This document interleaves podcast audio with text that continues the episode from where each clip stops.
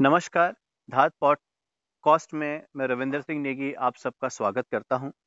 धात podcast एक ऐसी धात की खुरापात है जिसमें हम धात के सभी पुराने साथियों के साथ इस लॉकडाउन के आ, समय में सबसे बातचीत कर रहे हैं।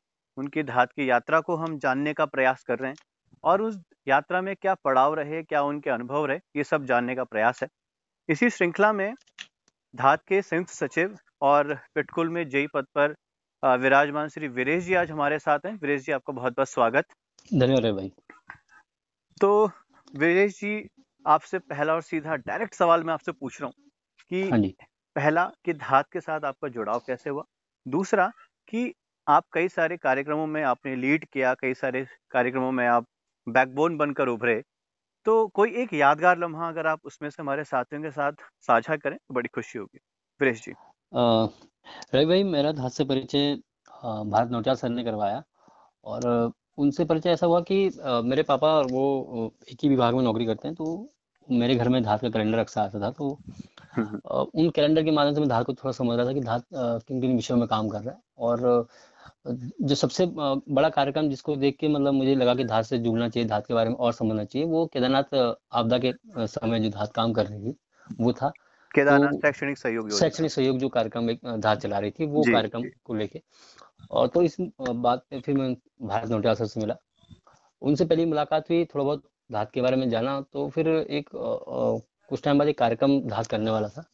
तो उन्होंने कहा कि उस कार्यक्रम में आप आओ तो कुछ और लोगों से भी मुलाकात हो जाएगी। धात के बारे में और समझोगे कि धात कैसे काम करती है। तो फिर मैं जो कार्यक्रम था वो मोलू दास जी के बहाने 2015 के आसपास की बात है। बिल्कुल बिल्कुल। तो वो मेरा पहला कार्यक्रम था जिसमें मैं लोगों मतलब धात के लोगों से मिला। तुमसे पहली बार वही मुलाकात हुई तन्मय सर से मुलाकात हुई।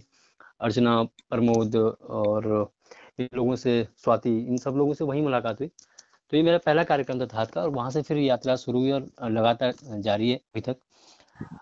उस कार्यक्रम में जो क्योंकि पहला ही कार्यक्रम मिलने जिसमें थोड़ा सा मुझे अच्छा क्या लगा कि प्रमोद भाई उस दिन एंकरिंग कर रहे थे और क्योंकि वो शायद वो पहली बार एंकरिंग कर रहे हो मेरी मुझे ऐसा लगा क्योंकि वो जैसे तैयार होके वो आएगा।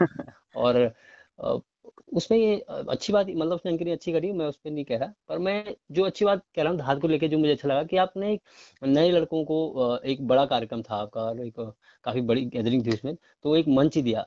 तो ये अवसर वाली जो धात की जो सबसे बड़ी खासियत है कि आप लोगों को अवसर देते हैं किसी भी उसको काम करने का, वो गलत सही एक बात की बात है, पर हर आदमी को काम करने का अवसर मिलता है। तो ये मुझे बड़ा अच्छा लगा और उस दिन से फिर मैं लगातार धात में जुड़ा हूँ।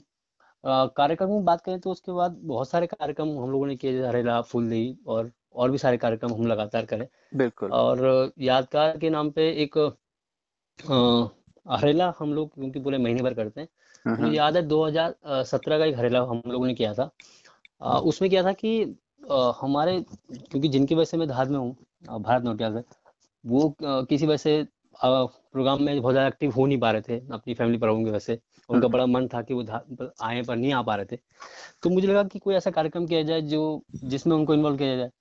तो मैंने ऐसा कोई प्रोग्राम बनाया। मैंने तन्मय सर को फ़ोन किया। मैंने सर एक कल हम कहीं प्रोग्राम करने जाए। तो सर ने कहा कहाँ? कोई जगह देखी तुमने कोई? तो मैंने सर एक प्रेरणा केंद्र है। वहाँ करेंगे। और जो हमारे चीफ गेस्ट होंगे वो एक उत्तराखंड के जन कवि हैं। और आ, मैंने उसमें नाम उनका लिखा था एल एल पी नवानी करके तो अच्छा। कोई और ठीक है तो उनको उनका ठीक है ऐसे कोई कार्यक्रम कर लो तो बना लो तो कोई आइडिया हम्म। नहीं था कैसे होने वाला है कार्यक्रम और मैंने सबको कहा था भाई सुबह हम लोग सात बजे एल आई जो ऑफ़िस धर्मपुर के पास है वहाँ पे मिलेंगे सब लोग अच्छा। तो सब लोग इकट्ठा हुए उसमें ब्यास जी आ गए सब तन्मय सर आ गए मैं हो गया नवानी जी सब लोग आ गए तो फिर सब लोगों ने कहा अब सब लोग आगे जाना किस तरफ़ है कहाँ है तुम्हारा वो प्रेरणा केंद्र तो तो फिर हम लोग आगे बढ़े तो वहीं क्योंकि रास्ते में उनका घर पड़ता है हम्म। भारत सर का। तो मैंने सर हम लोग जा ही रहे हैं इधर तो क्या इनको बुला लें? मतलब इनको बुला लेते हैं साथ में चल लेंगे भी। वैसे भी बहुत उन्होंने कहा हाँ ठीक है संडे आज। तो संडे के दिन था हम लोग सब लोग साथ ही हम लोग घर तक पहुँचे।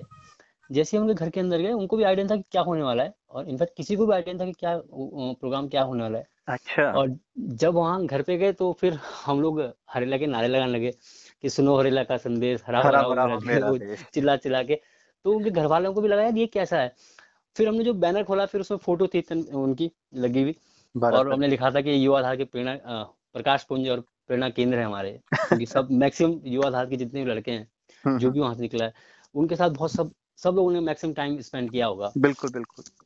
तो वो उस कार्यक्रम में फिर नवानी जी और थोड़ा सा तन्मय सर उसमें मेरे को अच्छा इसलिए भी है क्योंकि तन्मय सर और वो बड़े अच्छे दोस्त हैं बच्चों के।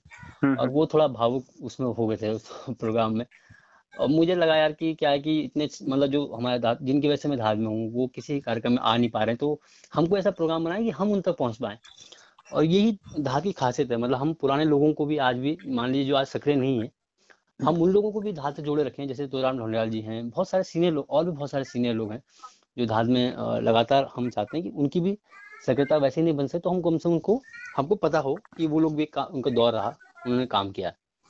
तो ये है। बिल्कुल बिल्कुल। और वीरेश जी जैसा मैं तो इसमें एक बात और जोड़ना चाहूँगा जैसा नवानी जी कहते हैं हाँ। कि धार एक मित्रों का समूह है और हम यहाँ खुश होने आते हैं। ये सच है। तो ये बहुत बहुत अच्छा विचार मुझे आपका लगा जब मैं खुद इसका गवाह रहा हूँ कि जब हाँ। ये कार्यक्रम आया तो मैं बहुत ही खुश हुआ कि एटलीस्ट जो हम तक नहीं पहुँच पा रहा है तो हमारी भी रिस्पॉन्सिबिलिटी बनती है कि हम उन तक पहुँचे। बिल्कुल। तो वीरेश जी जैसा कि मुझे याद है कि जब आप युवा मतलब आप धाद में आए तो आपको युवा धाद से आप पहली बार जुड़े। तो मतलब क्या देखते हैं कि युवा धाद जिन विषयों पर काम कर रहा है या आने वाले पाँच सालों में किन विषयों पर काम करना चाहिए आपकी क्या राय है? देखिए जब मैं युवा धार से जुड़ा था पहली बार और उसमें आप सब लोगों से परिचय हुआ था और अपूर्व सब लोगों से फिर मुलाकात हुई। उस दौर में युवा धार जेंडर इशू बहुत ज़्यादा काम कर रहा था कर रहा था और उन्होंने एक लंबी सीरीज़ थी आप लोगों ने उसमें कॉलेज को लेके आप लोग कॉलेज में आप लोगों ने सीरीज़ चलाई थी जेंडर इशू पे। हम्म, हम्म।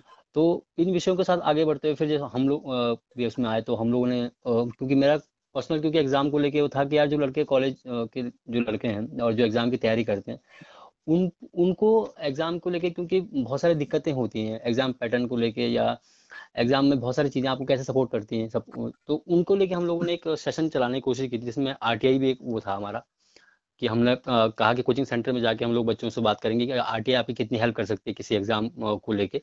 हम्म। तो वो हमने एक सीरीज़ चलाई और आने वाले सालों में धात को लेके या युवा धात को लेके मैं एक बात जो मुझे सबसे बड़ी लगती है मुझे जो करना चाहिए हम लोग करना चाहिए।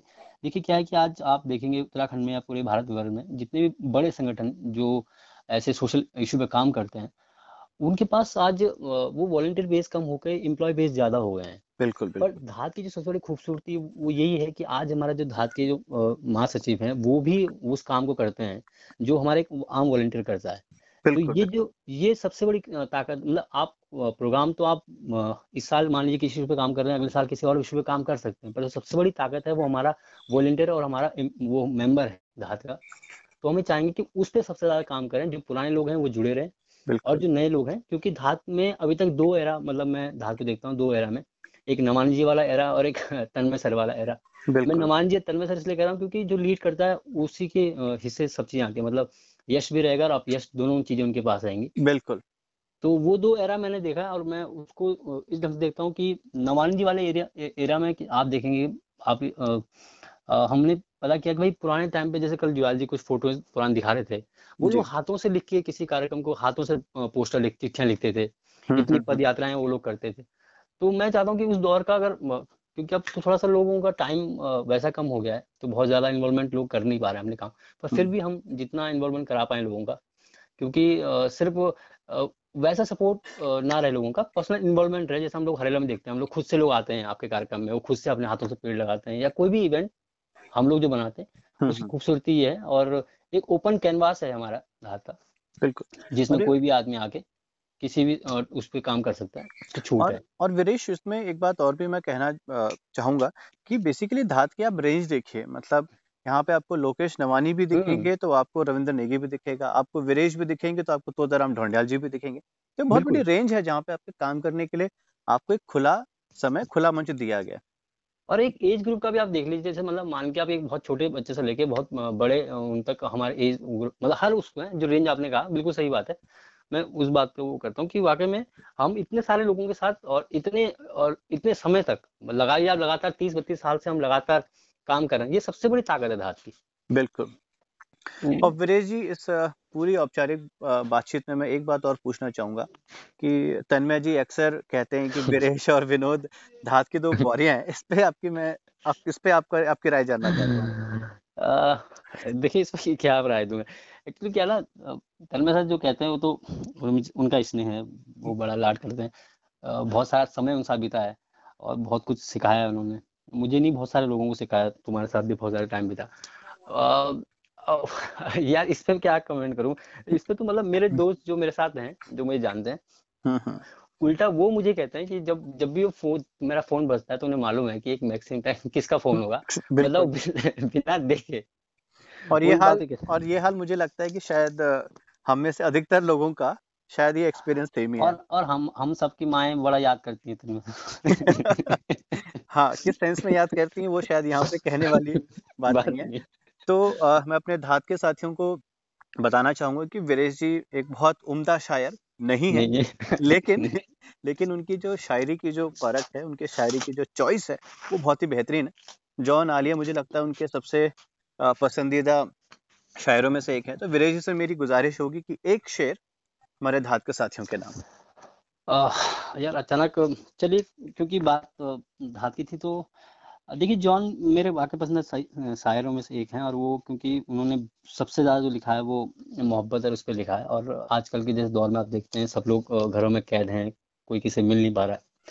तो इस दौर में एक उनका शेर था कि आ, आ, कितनी दिलकश हो तुम और कितना दिलजू हूँ मैं। कितनी दिलकश हो तुम? कितनी दिलकश हो तुम और कितना दिलजू हूँ मैं। वाह। और क्या सितम है कि हम मर जाएँगे।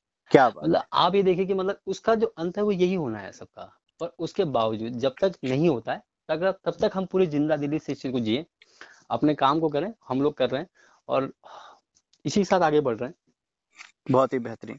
तो ये थे वीरेश जी हमारे साथ अभी तक। मैं धात के साथियों से पुनः एक बार आग्रह करना चाहूँगा धात पॉडकास्ट में आप हमसे बने रहिए। इसमें हम बातचीत करेंगे अपने पुराने साथियों से धात की यात्रा के बारे में उसके अलग अलग पड़ावों के बारे में। वीरेश जी आप हमारे साथ बातचीत में शामिल हुए। आपका बहुत बहुत धन्यवाद।